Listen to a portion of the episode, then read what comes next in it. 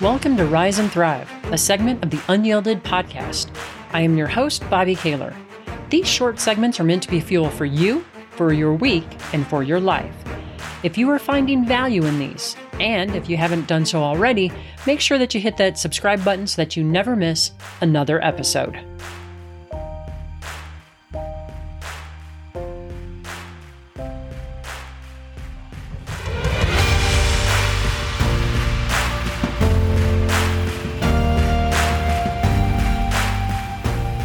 Several weeks ago, when my dad was in the hospital, a misunderstanding happened with someone that I know. I had an issue with Facebook, and for some reason, this person could not see my post. And she wasn't the only one that couldn't see him. I had a couple family members, I had friends who couldn't see him, but this one person texted me, and she was really upset. And I explained that I was in the hospital with my dad, that he was in comfort care, he was dying, and that I didn't know why it was happening with Facebook, but I would look into it later. And at that point, my father was my priority. I thought that made sense, but apparently that wasn't satisfactory. A few days after my dad passed, I got around to looking into the Facebook issue, and from the research I did, there was some sort of issue on Facebook side, and I had to go in and do some sort of like reset and a few things, and it was kind of convoluted, but I got it fixed. I also learned though at that time that several of my friends had had similar issues where all of a sudden other people just couldn't see their posts. And again, I, I don't know why it happened. I can barely figure it out, but I was just happy it was resolved. That's when I saw that the person who was upset with me uh, was apparently really upset with me.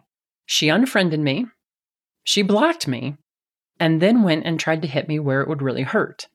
She left a one star rating for the podcast. I thought that was kind of a low blow. And, you know, up until then, we'd only had five star reviews. And I have to be honest, my first thought was, you've got to be kidding me. I mean, I don't control Facebook, and my dad was in the hospital. Like, give me some grace. But you know what? It was done. So, what was I going to do? I had a choice in front of me. I could stew on it and let it distract me, or I could see it as a kick in the pants to try harder to get more ratings for the podcast to counterbalance the one and only one star review. What I didn't want to do was stew on it and let it distract me. So I kind of filed it away as it is what it is. And I learned something about this person. It's a little bit sad, but it, it just is. Then, about a week after this happened, I was having a, a weird dream. It was a little bit vague, but I believe that it, it was about this whole incident.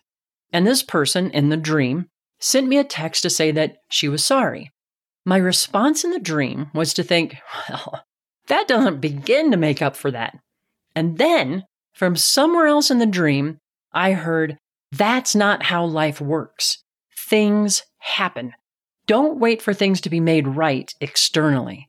Don't look for peace to come from an external source. Make peace with it for yourself, and then you can move on. Now, that was such an epiphany that I woke up and I wrote it down. And I'm sharing this because I believe that we have all had these experiences where we have been wronged or mistreated in some way, and the other person is either never going to apologize, or even if they do apologize, they can't really undo the damage. So then what is our way forward?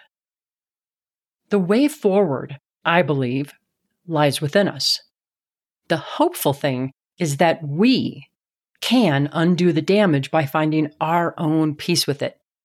In episode 21, Jenny Jetson, the survivor of a home invasion, where she was shot multiple times by her neighbor, in the interview, she said, The only way that he, the neighbor who shot her, wins is that if I don't find my peace and if I stop being me or even a better version of me.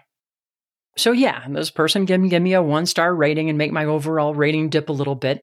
But that doesn't mean that she can make my internal light, my internal star, if you will, shine any less bright than it did before, unless I allow that by getting distracted and getting caught up in that kind of little silly drama. By contrast, however, I believe that she helped me have a very valuable insight. And so not only do I forgive her for that, but I can genuinely thank her for that experience. I hope that you've all found this helpful. And again, I'm sharing this because just having been on the planet as long as I have been, I know that sometimes things hurt. People hurt us. And how do we move forward then? So thank you so much for listening and tuning in. If you know of someone who could benefit from this episode, I hope that you'll share it with them. As always, thanks for all the love and support that you show us. I love you all. Be well, have a great week, and continue to rise and thrive.